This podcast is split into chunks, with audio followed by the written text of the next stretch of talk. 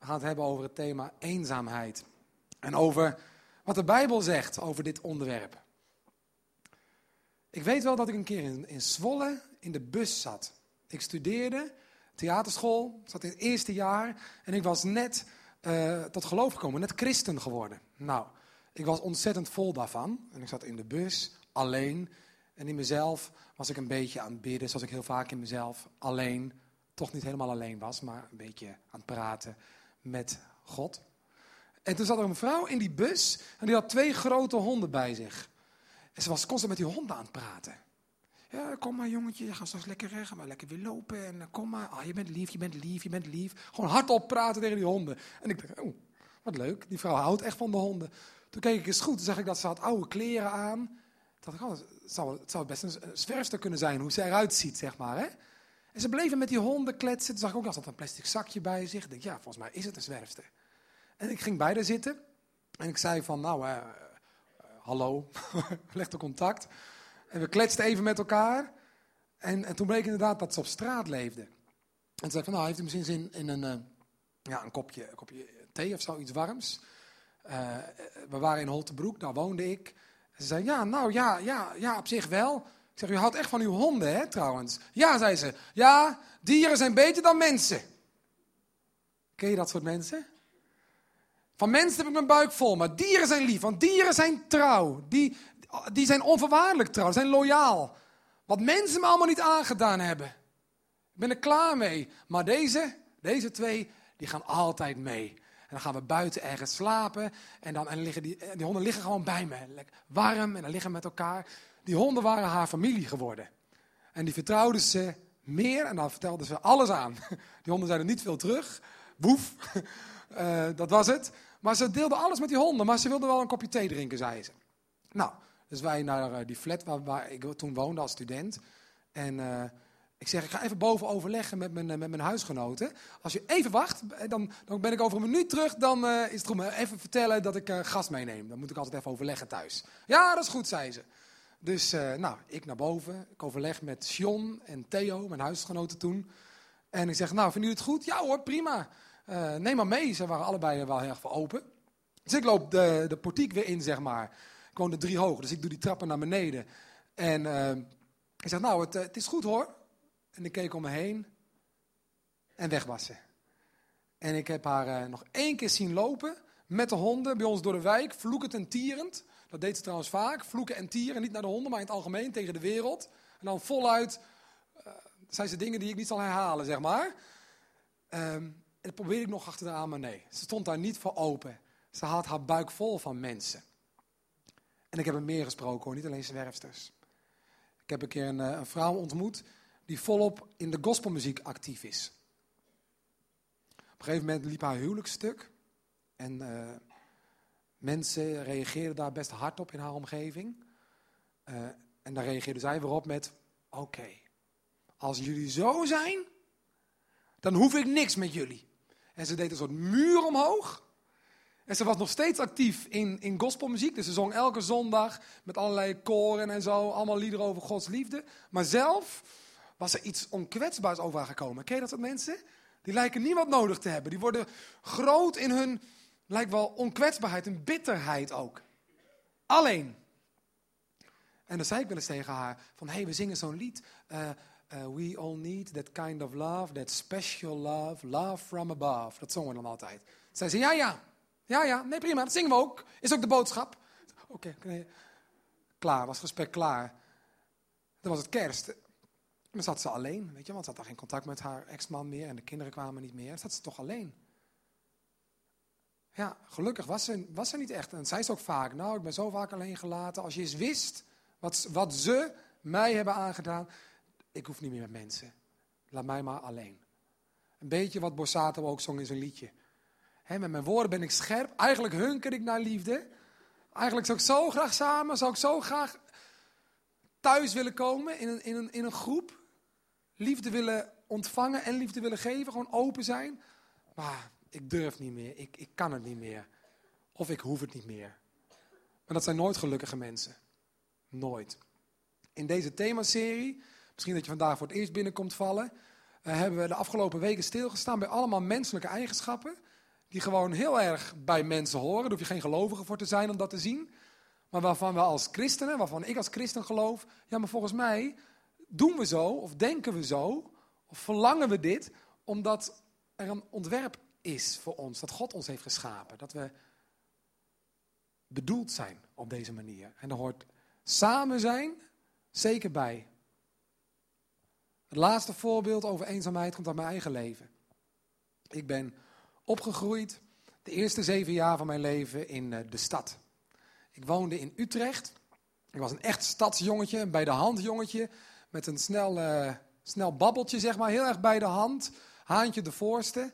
Uh, en altijd kletsen, altijd mening hebben en zo. Nou ja, wat dat betreft zit er nog wel een beetje in me misschien. Uh, maar toen ik zeven was, toen gingen we verhuizen. Mijn moeder die kwam uit een klein dorpje, Espel, vlakbij Emmeloord, een boerendorpje. Daar was zij groot geworden, daar woonden al haar broers en zussen. Uit een gezin van elf komt ze, een flink gezin. En die miste ze zo. En ook het ons kent ons van het dorp, ja, dat miste ze, dat vond ze heerlijk. Dus dat kon niet aarden in de stad.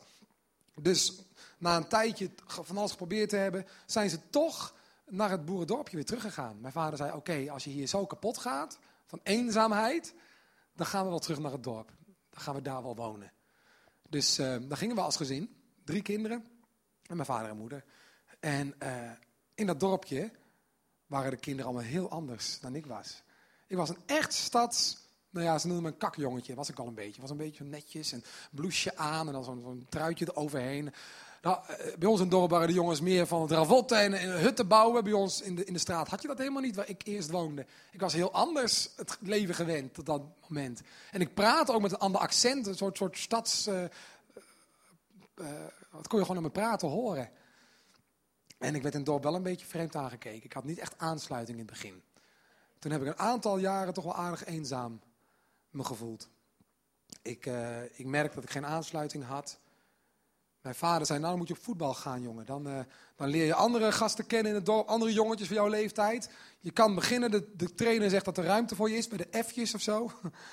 Ga, ga maar gewoon beginnen. Ja, maar ik vind voetbal niet zo leuk. Nee, maar weet je, alle jongens hier voetballen. Dus als je wil leren kennen, dan moet je ook wat voor doen. Dan moet je, dan moet je daarheen gaan. Oké, okay. Dus ik ging op voetbal. Ik werd opgesteld, linksachter. Daar heb ik ook twee seizoenen gestaan. Zo. Uh, ik werd niet vaak aangespeeld, want als ik aangespeeld werd, dan raakte ik de bal ook binnen no time weer kwijt. Het interesseerde me ook vrij weinig. Uh, ik had wel de yell voor het team verzonnen, dat dan weer wel, maar niet, uh, n- niet uh, dat ik voetbal uh, dat ik daar goed in was.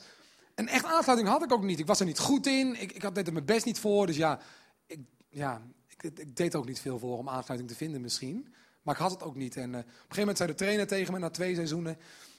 Martin, we hebben allemaal talent in het leven.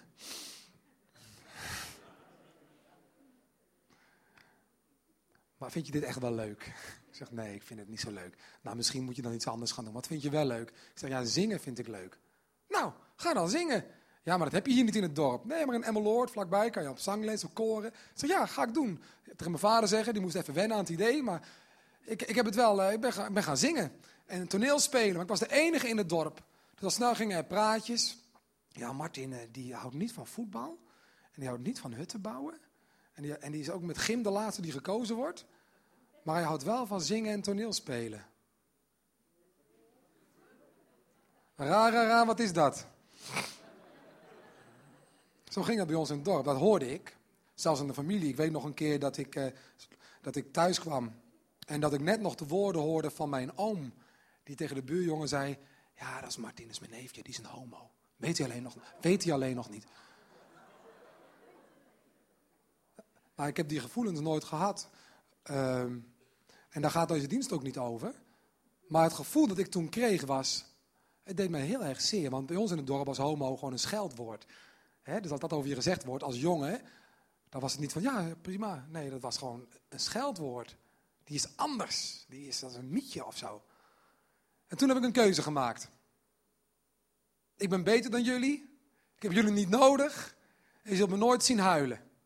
Die drie dingen. Ik doe het zelf wel. Een beetje zoals Borsato. Bloed in je hart, auw. Bloed in je handen, auw. Maar zeggen, rot maar op. Plat gezegd. Ik zeg het maar even zoals ik het toen voelde. Weg maar. En zo heb ik het jaren volgehouden. In dat dorp. Ik heb daar niet... Uh, fijn gevoeld. En die gaat een patroon ontwikkelen van, ik doe het zelf wel. Toen ontdekte ik op een gegeven moment een manier waarop ik wel iets met een groep kon. En dat was voor mij zingen. Ik, dat zingen ging door. Ik kreeg op een gegeven moment een beentje in het dorp. En dat beentje ging optreden tijdens feesten van het dorp. Dus ik kende die jongens amper. Ik had niks met ze persoonlijk. Maar ik merkte, als ik hier ga staan... en daar is, is de feestende, feestende meute, zeg maar... dan heb ik een soort rol. En dan vinden ze, me, hey, dan vinden ze mij te gek. Uh, ik kan iets met de groep. Ik ken niemand persoonlijk, maar de groep reageert goed op me. Nou, prima. Heb ik een soort functie ten opzichte van andere mensen. Maar ik was nog steeds alleen, hè? Ik hield altijd hele korte pauzes. Want als het uh, pauze was, dan gingen alle andere bandleden... gingen bier drinken met, met, met de mensen in de zaal. En ik dacht, ja, wat moet ik nou doen? Snap je? Want ik heb wel een rol zolang ik bezig ben... maar zo snel als mijn rol stopt, vervalt het contact. En dan was ik weer alleen. Dus ik zei altijd tegen de jongens, nou jongens, niet te veel drinken. We hebben een taak, hè. Gehoud bij cola, niet uh, lopen hossen. We moeten, we moeten weer door, hè, kom op. We hebben al tien minuten pauze gehad, we worden betaald. Maar het zat iets anders onder. Het zat onder, ik voel me zo alleen. Ik voel me zo alleen. Dat zei ik niet. Maar ik voelde me wel zo. En zo heb ik dat patroon ontwikkeld in mijn leven. En ik heb me heel eenzaam gevoeld. Inmiddels heb ik dingen bijgeleerd. En ik denk dat de grootste verandering in mijn leven is begonnen toen ik gelovig werd. Toen heb ik namelijk een liefde ontmoet die mij de moed heeft gegeven om, uh, om heel diep te zuchten van opluchting. Van hé, hey, ik ben niet alleen, ik hoef niet allemaal zelf te doen. God houdt van me, God heeft mij zo bedoeld zoals ik ben. Hij wil met mij contact, hij is er überhaupt. Dat was al de grootste ontdekking. En die liefde die heeft mij zo, zo tot rust gebracht, eigenlijk van binnen... dat ik daarna ook veel makkelijker andere mensen tegemoet kon komen. Ik wil wat voorlezen uit een heel oud stuk in de Bijbel, uit het Oude Testament, echt duizenden jaren oude tekst. Wijze woorden. Ze zijn toegeschreven aan Salomo. Volgens sommigen was dat de meest wijze man die ooit geleefd heeft. En hij zegt dit, moet je horen. Stel je voor, iemand is helemaal alleen... Duizenden oude jaren woorden. Hij heeft zelfs geen zoon of broer. Maar toch zwoegt hij alsmaar door. En wordt zijn dorst naar rijkdom nooit gelest. Dus hij doet van alles. Hij verdient van alles. Maar hij wordt nooit tevreden. Voor wie bult hij zich zo af? Voor wie? En ontzegt hij zich de genoegens van het leven. Ook dat is enkel leegte en een trieste zaak. Je kunt beter met z'n tweeën dan alleen zijn. Want, dat is zeker, samen zwoegen loont. We gaan nog iets verder. Wanneer twee vrienden samen zijn en één van beiden valt, helpt de ander hem weer overeind. Maar wie alleen is en ten val komt, is beklagenswaardig. Want hij heeft niemand die hem op de been helpt. Wanneer je bij elkaar slaapt, geef je warmte aan elkaar. Maar hoe krijgt iemand die alleen slaapt het ooit warm? Misschien raken die woorden jou ergens persoonlijk. Omdat jij uh, denkt, ja, als ik onderuit ga, wie heb ik om op terug te vallen? Als ik straks thuis kom, wie wacht daar op mij? Eenzaamheid is helemaal niet ver weg. Twee jaar geleden, of tweeënhalf jaar, in tweeduizend tien... is er een groot onderzoek gedaan door de universiteit in Amsterdam. Het ging over eenzaamheid. Het werd een groot maatschappelijk probleem genoemd. Het zijn de mensen van de universiteit aan het werk gezet om dat eens te onderzoeken. Hoe groot is dat probleem nou eigenlijk in Nederland? Hoeveel mensen voelen zich dan koud en alleen? De percentages waren schrikbarend. Aan wie denken jullie als het gaat om eenzaamheid? Ik denk aan oma. Of uh, opa die in, in een flatje zitten of in een verzorgingstehuis. Of die weinig bezoek krijgen. Dat denken we als eerste aan vaak. Ouderen vandaag. Niet meer aan het werk. Niet meer in een sociaal netwerk. Maar er zijn andere groepen mensen ook ontzettend eenzaam. Een derde van de samenleving, dat was trouwens het percentage. Veel, hè? Een derde van de samenleving voelt zich met grote regelmaat eenzaam. Zo is dat door de universiteit aangetoond. Een paar groepen die als koploper worden genoemd zijn jongeren die studeren of net klaar zijn met de studie. Dus op kamers, andere stad, je hebt nog geen netwerk, je kent nog niet veel mensen. Dan kan je ontzettend alleen voelen, moet je het zelf maar rooien. Zeker als je jong op kamers gaat, jong uit huis. Nou, daar ben je dan. Grote wereld, klein persoontje en wie kent je? Hè? In de grote stad of waar dan ook. Of als je net klaar bent met je studie, je gaat ergens werken. Je komt in een nieuwe plaats, weet ik veel. Allemaal nieuwe mensen. Het is best moeilijk om dan echt contact te leggen. En andere mensen kijken ook niet, ook niet altijd naar, naar jou om, heb je misschien gemerkt. Dus dan kan je vrij lang, vrij lang, vrij verloren voelen. Jongeren. Twee, migranten. Ontzettend veel mensen zijn naar Nederland gekomen op zoek naar een hoopvol leven. Om wat voor reden dan ook weggegaan uit het land van herkomst. Komen hier in een asielzoekerscentrum terecht of waar dan ook. Of uit, uiteindelijk hopelijk dan in een soort buurtje waar ze een huisje kunnen huren of zo met wat hulp. Maar daar zit je dan. Je spreekt de taal amper, je hebt nog geen netwerk. Iedereen vindt van alles over je in deze maatschappij. Of het wel of niet goed is dat je er bent. Eenzaamheid. Wow, heel groot. Sommigen van jullie weten dat, want er zijn vrijwilligers, ook in deze kerk, die, uh, die ontmoeten deze gasten. Letterlijk gasten die bij ons gekomen zijn om gastvrijheid te ontmoeten. Ja, geweldig dat het ook gebeurt, maar de meesten zijn nog best wel heel eenzaam. En de laatste groep die ik nu wil noemen, dat waren de koploopgroepers, zijn kinderen die gepest worden. Ik ben ook een tijdje gepest op die basisschool in het dorp. Niet heel erg. Er was één meisje in mijn klas, nog erger de klos, Agnes. We hadden in de klas, groep acht, een anti-Agnes club. Zo noemden we echt, dat was, dat was de hele klas, behalve Agnes, zeg maar, was de anti-Agnes club. We hadden een kleine klas, hè, zo'n, zo'n dorpsschooltje, twaalf mensen en elf waren lid van de club. We hadden een logo, we hadden een band om ons armen, we waren haast nazi's wat dat betreft. We hadden een soort club, wij, anti-Agnes. De dingen die wij gedaan hebben, de vernederingen. Vrijdagmiddag, daar was ons, uh, onze meester er niet. Dan was er een invalkracht en die had moeite met orde houden. Dus dan konden we de meeste gemene dingen doen. Allemaal wc-verfrissen meenemen. Allemaal. Want Agnes stonk. Dus allemaal op een bepaald afgesproken moment haar onder de wc-verfrisser spuiten. Want jij stinkt, Agnes. Toen ik christen werd, op mijn twintigste, heb ik het met een hele hoop mensen goed willen maken. Heb ik anders willen doen, mijn leven over een andere boeg willen gooien. Ja? Omdat je graag God wil volgen en die zou het soort, ja, dat is gewoon, daar hoort dit gedrag niet bij natuurlijk. Ik had Agnes al tien jaar niet meer gesproken. Sinds de basisschool niet meer. Bijna tien jaar niet gesproken. Maar een van de eerste mensen die helder in mijn gedachten kwam toen ik probeerde te bidden tot God, was Agnes. Want wat wij hebben gedaan, met z'n allen, is haar vermogen tot mensen vertrouwen, bam, kapot gemaakt in de kiem. En dat is een heel groot kwaad. Ik weet niet of je het programma Gepest kent. Dan zie je vaak volwassen mensen die nog kunnen huilen als ze denken aan die pestkoppen. En die zeggen, ja, en ik heb later nog steeds last van gehad, want ik kan geen mensen vertrouwen. Ik voel me nog steeds het pispaaltje bij mijn collega's. En die roepen dat ook over zichzelf af, omdat het in het begin al misgegaan is. Een van de eerste mensen die in mijn gedachten kwam, waar ik nooit meer aan gedacht had, was Agnes. Sommigen van jullie geloven in God, sommigen niet. Ik wel, dat is duidelijk, anders sta je hier natuurlijk niet in een kerk op een podium. Maar ik geloof dat de reden dat ik aan Agnes moest denken toen ik weer begon te bidden, sinds lange tijd, dat het was omdat God Agnes lief heeft. En dat het een grote misstap was naar Agnes, maar ook naar God toe. Dat ik zijn schepsel, Agnes, zo pijn heb gedaan met de hele groep. Ik heb contact gezocht. En ik heb haar, ja, goed maken kan eigenlijk niet, hè? Sorry, Agnes. Was niet zo bedoeld. Woorden schieten allemaal tekort, hoor. Ik heb alleen maar gezegd dat het me zo vreselijk spijt. En dat ik, het, dat ik er zo me voor schaam als ik terugkijk. Ik kreeg bericht terug van haar dat ze er tien jaar later inderdaad nog steeds best wel heel veel pijn van had, wat het, hoe die tijd voor haar is geweest. Dat ze het wel waardeerde dat ik, dat ik dit zei, maar ze ontkende niet dat ze er echt op beschadigd was. En dat was niet zomaar weg na één keer sorry. Maar ze was blij dat ik in ieder geval erop terugkwam, al maakte dat het niet goed. Ja, eenzaamheid, isolement.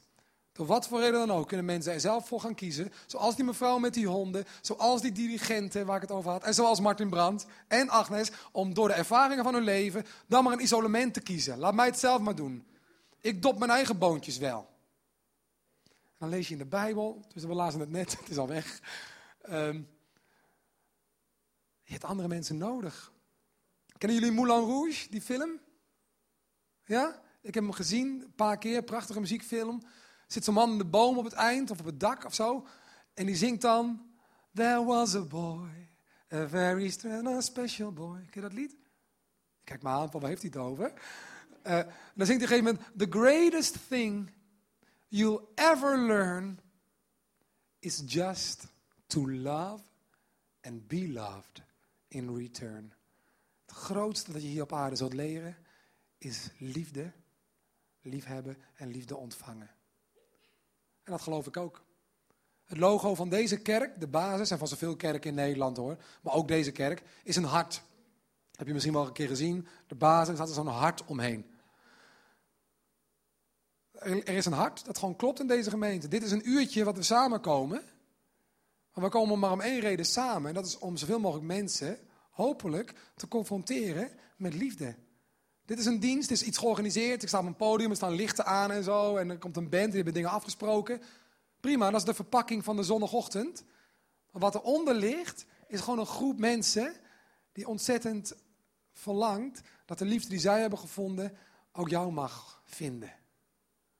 En dat, ze willen je leren kennen. Ik, ik ben ook lid geworden van deze gemeente een aantal maanden geleden. Dat was voor mij trouwens heel spannend. Want ik was al jaren op deze plek actief... in deze kerk, maar ik had hetzelfde patroon weer gevolgd.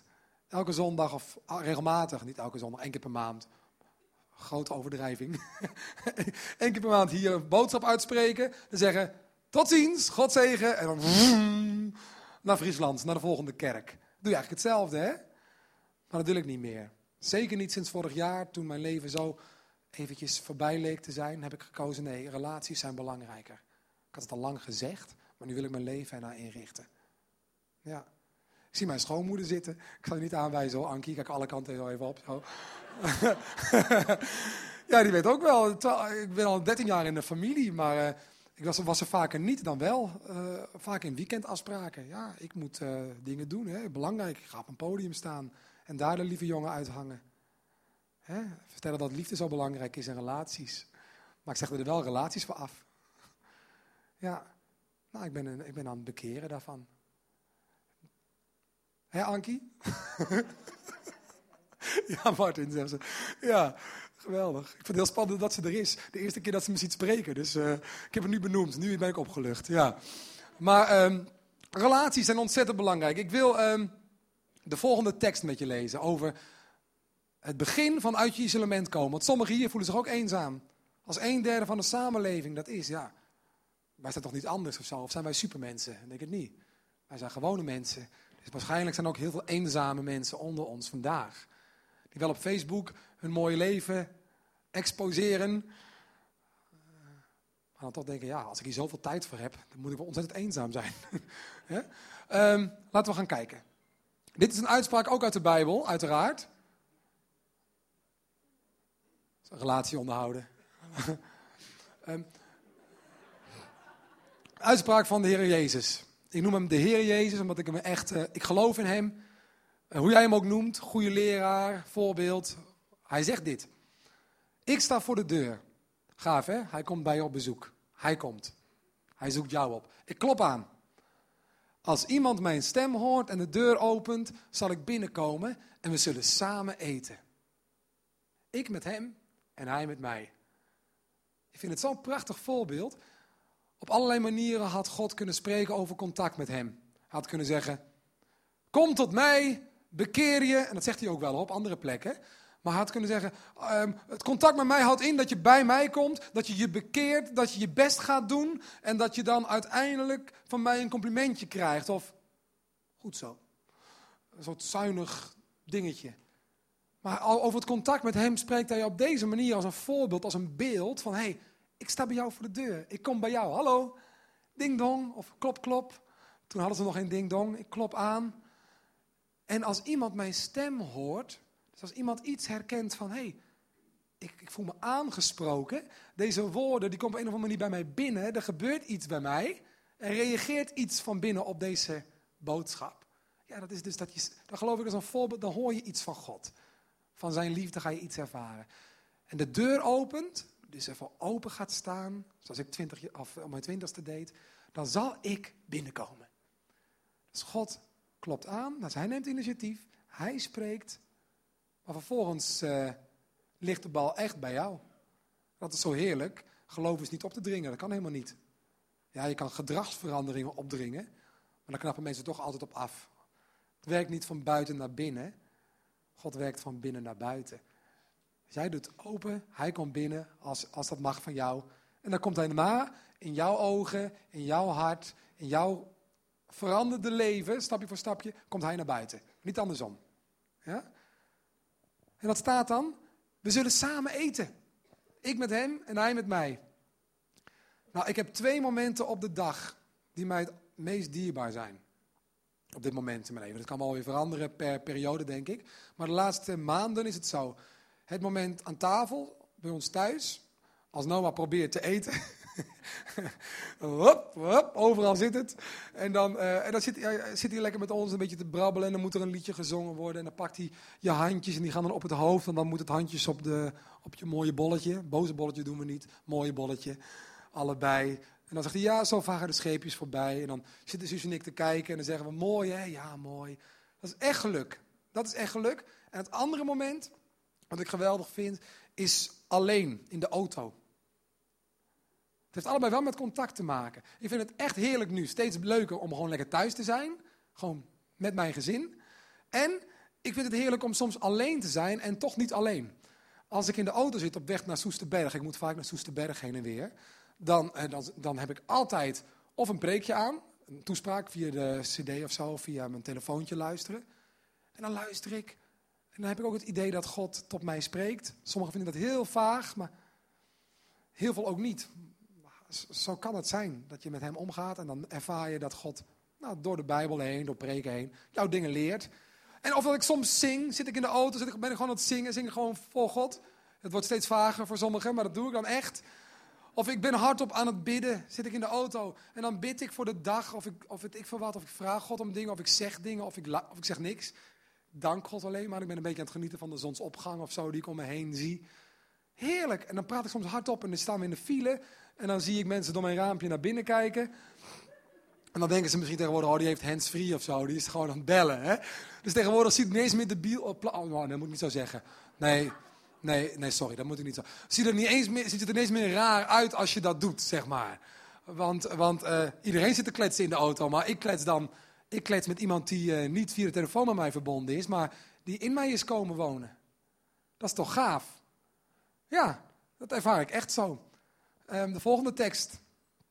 Ook weer hele oude woorden, maar ik zeg, ja, zo is het. Zo ervaar ik dat. Deze woorden waren twintig jaar lang de meest vage woorden en enge woorden van de wereld voor mij, want... Daar krijg je fundamentalisten van, en die zijn eng. Maar nu vind ik het heel anders. Omdat het om leven gaat en niet om uh, wetten. Let op, als je wil. In vers zestien van een brief die Paulus schrijft aan een kerk, de Efeziërs, staat dit.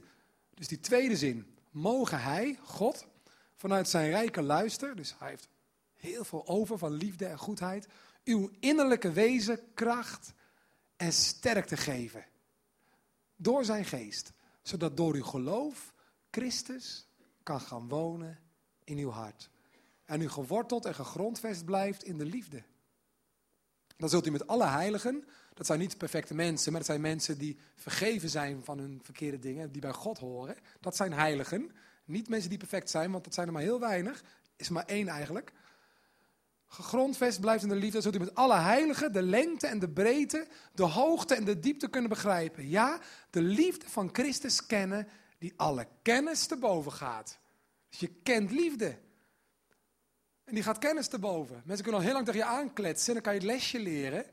Maar als die liefde niet tot leven komt in jou, dan blijft het vaag en eng. Want dan is het een leer waaraan je je moet geven. Maar dat is het niet. Ja, ook, maar vanuit... Gewoon liefde die je bent gaan ervaren. Het leeft, het bruist, het beweegt in jou. Opdat u zult volstromen met Gods volkomenheid. Ja. Als ik thuis met, met, met, met, met Suus bijvoorbeeld een discussie heb. Ja, en ik ben daarin egoïstisch of ik ben daarin weet ik veel wat. Ja, dan ga ik wel eens uh, uh, naar buiten. Dan zeg ik, nou ik ga even lopen. Anders zeg ik dingen, oh, dan wordt het een ruzie, weet ik veel wat. Ik ga even lopen. Nou, dan ga ik, ga ik even door de buurt lopen.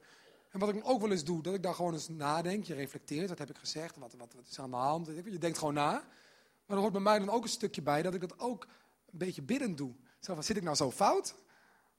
Ik heb toch gelijk? Dat is mijn natuurlijke neiging. Ik vind, en heel vaak is het zo als ik dan gebeden heb, dat ik er daarna toch een beetje anders over ben gaan denken. Nee Martin, je was egoïstisch. Of nee Martin, je drijft je zin door. Of nee Martin, je moet eerst eens even luisteren. Of nee. Ja, en dat staat hier gewoon. Christus woont in je hart. En u zult volstromen met Gods volkomenheid. Dus ik hoef niet eenzaam meer te zijn.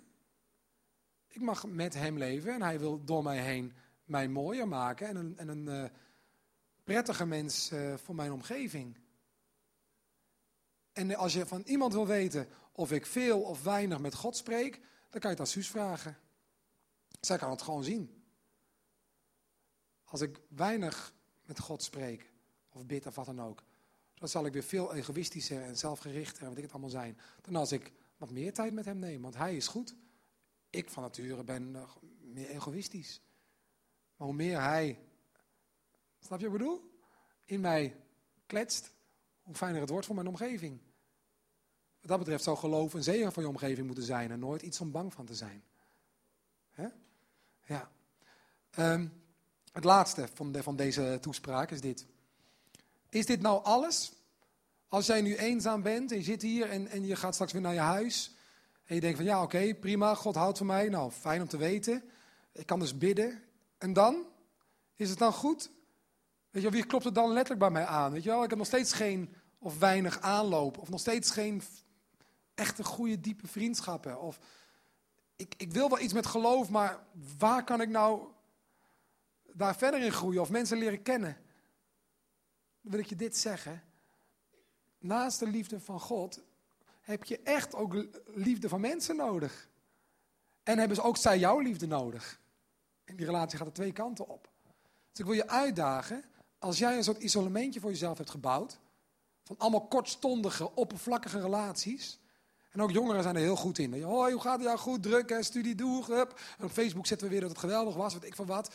Maar het zijn zulke oppervlakkige relaties soms. Dan zou ik je willen uitdagen om daar al je moed voor bij elkaar te rapen en verandering te zoeken. Voor mij was lid worden van deze kerk zo'n, zo'n besluit waar ik moed voor nodig had. Want ik vind het eng, nog steeds. Ik vind dit makkelijker dan straks bij de koffie. Nog steeds. Hè? En toen ik lid werd van de gemeente, had ik al vijf en een half jaar hier gestaan. Zo'n beetje. Regelmatig. En heel veel mensen wisten, oh, dat is Martin Brandt. Martin Brandt, zeg ik dan. Achternaam er ook bij hem. Martin Brandt. Dat is dat merkje. Dat is Martin Brandt. Dat heeft ook een website, martin brandt punt n u. Ja, dat is zo'n merkje. Maar ik wist helemaal niet hoe, hoe, hoe jullie heten. En dan was het van, hé hey Martin, leuk dat je er bent. Ja. En dan wist ik het niet meer. Want ik wist niet hoe jij heette en wat jij deed. En, uh, en dan deed ik wel eens mee. Oh, uh, heb je ook een goede week gehad? Ja, heel goed hoor. Nou, mooi. Dat, dat, dat was, was het dan. En dan neem ik jullie niet kwalijk, want ik deed het zelf. Ik, was helemaal, ik ging niet naar een huisgroep elke woensdag. Komen mensen ook bij elkaar. En dit is vrij eenrichtingsverkeer. Je krijgt bam, een boodschap over je heen. Maar op woensdag is het veel meer elkaar ontmoeten, samen koffie drinken, met elkaar praten, met elkaar bidden, mensen leren kennen. Dat vond ik veel spannender. Dat was voor mij een veel grotere stap. En de eerste keer dat ik hier binnenkwam op een woensdag, was dit jaar pas. Met een nieuwjaarsreceptie. En ik vond het vreselijk. Omdat, vreselijk eng, dat bedoel ik. Ik vond het vreselijk eng. Want ik zat daar achterin. En inderdaad, zoals, zoals ik net schetste, zo ging het. Hé, hey, leuk dat je er bent, ook op woensdag. Oh, wat leuk, hoe is het thuis met Suus en de kinderen? Of een kind, en Noah. En hoe is het zus en zo? Ik dacht, ja, heel goed. En uh, dan vond ik het zo gek, om, als ik iemand al heel vaak op die manier gesproken had, om dan na zes ontmoetingen pas te vragen, en hoe heet jij? Dat doe je dan op een gegeven moment niet meer, hè? Dat had ik eigenlijk zes keer geleden moeten vragen, en nu ben ik te laat. Dus dan dacht ik van, ja, ja, ja, nee, het, eh. We gaan, de dienst begint dan gelukkig. Kunnen, wordt het weer voor me georganiseerd. Hè? Um, dus na, toen ik naar huis reed, ik belde Susanne onderweg. Ik zeg, nou, dit, dit was eens, maar nooit weer. Ik vond het, nee, ik, vond het, nee, ik, ik, was zo, ik vond me zo onzeker. Nou, zei ze, wijze woorden, geef het nou maar even de kans. Dit wilde je toch? Ja, dat zeker. Nou, wie weet is het volgende. Ja, even doorzetten. Nou, de volgende keer kwam ik, was het een kleinere groep. En toen weer naar de grote groep, naar de kleinere groep. En inmiddels ken ik een paar mensen bij naam. en, en, en ik weet van een paar mensen hoe hun kinderen heten, of waar ze, wat voor werk ze doen. Of, uh, en in de huishulp hebben we gesprekken met elkaar en, ik, en, ik, en, en, en, en we helpen elkaar. Ik heb al veel meer geleerd uh, en ontvangen dan al die jaren dat ik hier gewoon alleen maar als gast kwam. Dus ik moest een stap zetten. Die vond ik heel eng. En na de eerste keer dacht ik, ik doe het nooit meer. Maar de tweede keer vond ik een beetje eng. En de derde keer werd het, oh, die ken ik, ga ik daar zitten. En de vierde keer dacht ik, oh, die ken die en kan die, kan daar zitten en daar zitten. En, de, en zo gaat het door. En uiteindelijk ben je deel geworden van een, uh, van een hele fijne club. Waarin mensen niet volmaakt zijn, maar in wel, waar er wel een volmaakte liefde in actief is. Echt hoor. Dat is Gods liefde. Die leer je pas herkennen, kennen als je de mensen leert kennen. Dus daar wil ik je voor uitdagen. Kom niet alleen op zondag. Tenminste, mag wel hoor. Je bent hartstikke, hartstikke welkom om jarenlang alleen op zondag te komen. Ik heb het zes jaar gedaan. Alleen, ik wil zeggen, als je echt van de tropen wil genieten, moet je taxi drinken. Maar als je echt van de gemeente wil, als je echt van de gemeente wil genieten, dan moet je, dan, dan moet je misschien, uh, uh, misschien ook eens een keer op andere momenten komen. Dan leer je echt een beetje de mensen kennen. Dat, dat wens ik je van harte toe. Je hoeft niet eenzaam te zijn. In de vorige dienst was een gezin, daar sluit ik mee af hoor. Dat kwam naar mij toe na afloop. En die zeiden, ja, wij voelen ons ook eenzaam. Uh, wij komen hier een paar keer op zondag. Maar wij hebben als gezin een aantal problemen waar we echt mee zitten. En dan moeten we elke keer wel weer naar terug. Dan vinden we het gewoon jammer dat de dienst afgelopen is. En wat we hebben gedaan, niet om nou, ons als gemeente een schouderklopje te geven, meer als voorbeeld hoe jij het ook zo, eventueel zou kunnen aanpakken, is, we hebben het adres opgeschreven van die, dat gezin. En deze week nou, krijgen, krijgen ze wat contact met iemand van ons. En dan willen we gewoon een soort van band opbouwen. Niet als, kom bij ons binnen. Niet als een soort secte, een secte waar we je binnen willen slepen. Maar meer als een, hé, hey, als eilandje is het veel minder leuk dan samen. Hè? Ga genieten. Niet van de tropen, maar van, van het leven hier. Van hoop. Het, uh, het laatste wat ik je wil voorlezen is de volgende tekst. Daar sluiten sluit we mee af. Heb ik al een paar keer gezegd, hè, dat we gaan afsluiten. Let op. Dit is dan even voor de mensen die zich al gelovig noemen, want die zijn er ook. Ja? En deze opdracht is zelfs uit te voeren door mensen die zich nog niet gelovig voelen. Dus dat scheelt dan weer, dus je wordt niet buitengesloten. Maar goed, die eerste zin is misschien wat lastig. Nu u door Christus, door Jezus, zo bemoedigd wordt en liefdevol getroost. Met andere woorden, ook al ben ik alleen, ik ben nooit eenzaam, want ik word door hem bemoedigd in mij. Nu er onder u zo'n grote verbondenheid met de geest is. Zoveel ontferming en medelijden. Zo van, hé, hey, zoveel liefde voor andere mensen. Ontferming is het voor jezelf. Ontferming ontvang je voor een ander. Nu dat zo aanwezig is, maak mij dan volmaakt gelukkig. Door eensgezind te zijn. Eén in liefde. Één in streven. Één van geest. Handel niet uit geldingsdrang. Ik vind, ik voel, ik vind dat jij... Nee, geen geldingsdrang of eigenwaan. Maar acht in alle bescheidenheid de ander belangrijker dan uzelf. Wow. Vind ik wow. Vind ik een pittige opdracht. Heb niet alleen uw eigen belangen voor ogen, maar ook die van een ander. Laat onder u de gezindheid heersen van Christus Jezus, die hij had. Hij die de gestalte van God had, hield zijn gelijkheid aan God niet vast, maar deed er afstand van. Hij nam de gestalte aan van het slaaf en werd gelijk aan een mens. Even tot hier. Even tot hier. De rest van de tekst is ook prachtig. Zoals er heel veel teksten in de Bijbel geweldig zijn om te lezen. Um, maar ik moet even stoppen gezien de tijd. Wat staat hier nou? Heel veel. Maar de kerngedachte voor mij nu is, Jezus was in de hemel. Jezus had het daar echt wel naar zijn zin. Want in de hemel is het geweldig. Voordat Jezus op aarde kwam, zegt de Bijbel, kan je geloven of niet? Ik geloof dat nu. Was Jezus er al? Gods liefde was er altijd al. Maar Gods liefde werd mens in Jezus en verliet de hemel en kwam hier op aarde. Hij zette een stap. Hij kwam naar ons toe. Als jij gelovig bent, of als je niet gelovig bent, maar gewoon een goed mens wil zijn, ja, als jij je best daarvoor wil doen, knoop dan dit in je oren. Zet een stap naar een ander. Eenzame mensen zijn niet ver weg. Ze zijn heel dichtbij. In je eigen familie. In je eigen straat.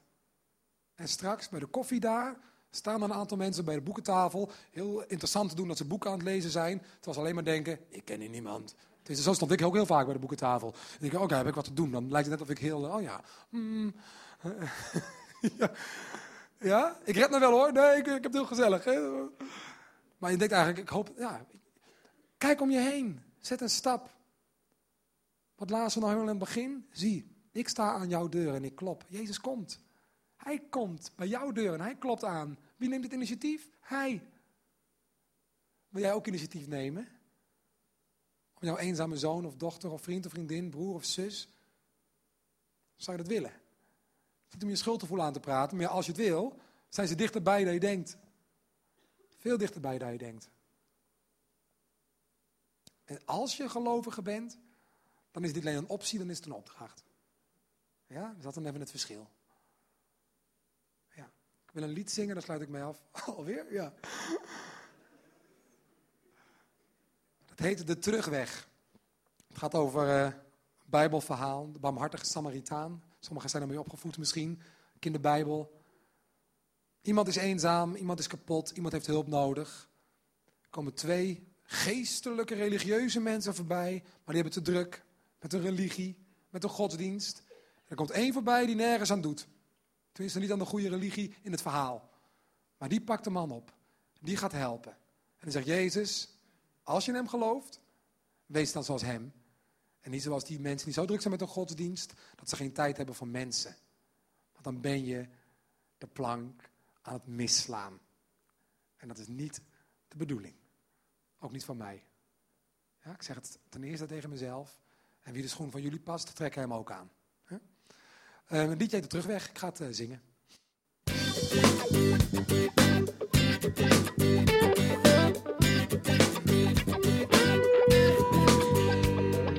Handen uitgestrekt, naar de hemel vol verlangen.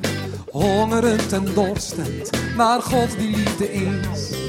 Roepend en aanbiddend, wij willen u ontvangen. Iedereen voor zich, en God voor allen. Ook hij kijkt omhoog, zijn hart voelt zo droog. Hij zingt van liefde, die weer door hem stroomt. Hij vindt zijn hoop. In het levende woord, hij vindt weer rust. God heeft hem verhoord. Oh, oh, oh.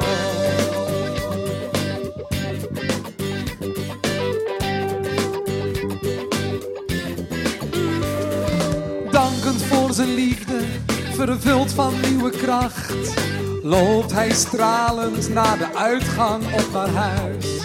Sommigen die kletsen, anderen zingen zacht. Hij doet zijn jas aan, verdwijnt dan in de nacht. Hij ziet een dronken man op straat, gezicht kapot bebloed.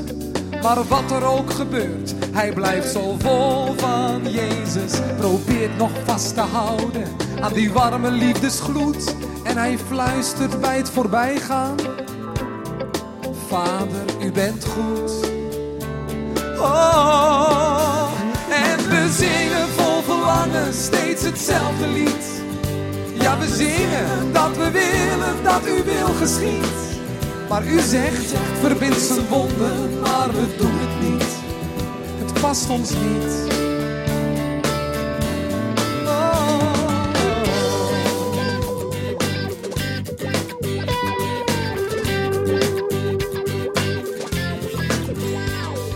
Je ziet een jonge meid staan, met een lege, sombere blik. Wat doet ze hier? Wat is er?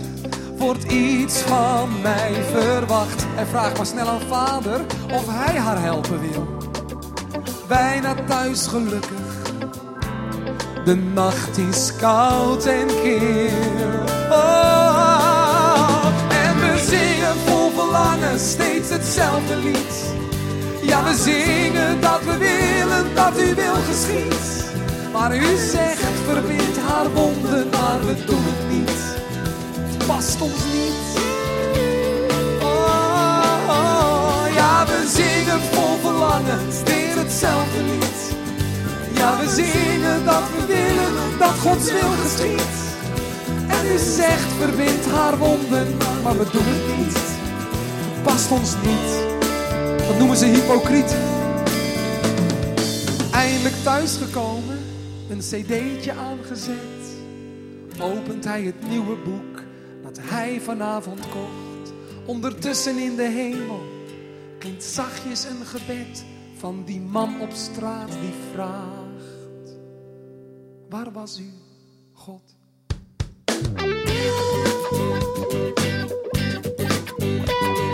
Waar was God? Hier, daar, uit te reiken.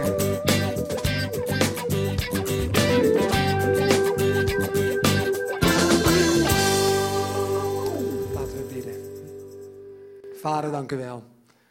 Ik durfde bijna niet te zeggen, laten we afsluiten met gebed. Maar Heer, u bent goed. En deze kerkdienst is maar gewoon een, gewoon een programma. In elkaar gezet op... op een bepaalde manier om, om iets te vertellen van u. Maar het leven is belangrijker. Het gaat om het leven. Het leven waar we het over hebben. Het leven dat we leven. Is veel belangrijker dan de woorden die we spreken. Veel belangrijker. Heere God, wilt u ons helpen om in actie te komen tegen eenzaamheid.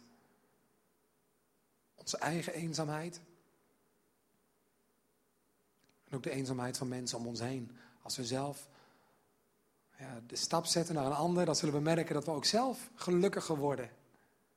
Dat zegt u gewoon, dat is uw principe. Zo werkt het. Kan je menselijk noemen, maar ik noem het goddelijk. Heeft u zo geweldig uh, ingesteld. Dat als we geven, dan ontvangen we meer dan we gaven. Er zitten hier mensen waarschijnlijk die ook eenzaam zijn, want een derde van de samenleving voelt zich eenzaam, zegt het onderzoek. Dank u wel dat hier komen misschien uh, voor sommigen een stap uit het isolement is. En ik bid dat we goede vrienden zullen worden. Dat we elkaar echt zullen leren kennen. En dat dat verschil zal maken waar heel veel mensen van kunnen meegenieten. De kerk is niet bedoeld als instituut, maar als een gezin. En wat voor labeltje er ook aan hangt. Wat voor stroming het ook is. Laat onze familie zijn. Waar iedereen welkom is. Of je nou lang bent weg geweest of niet. Welkom thuis. In Jezus' naam. Amen. Peter en het muziekteam. Jullie mogen komen, hè? Dan gaan we zingen. Dit moment duurt me altijd zo lang, hè? Deze stilte, die wil ik altijd opvullen. Maar dat hoeft helemaal niet. Stilte is ook goed. Hou je mond dan, Martin. Ja. Ah, daar zijn ze al.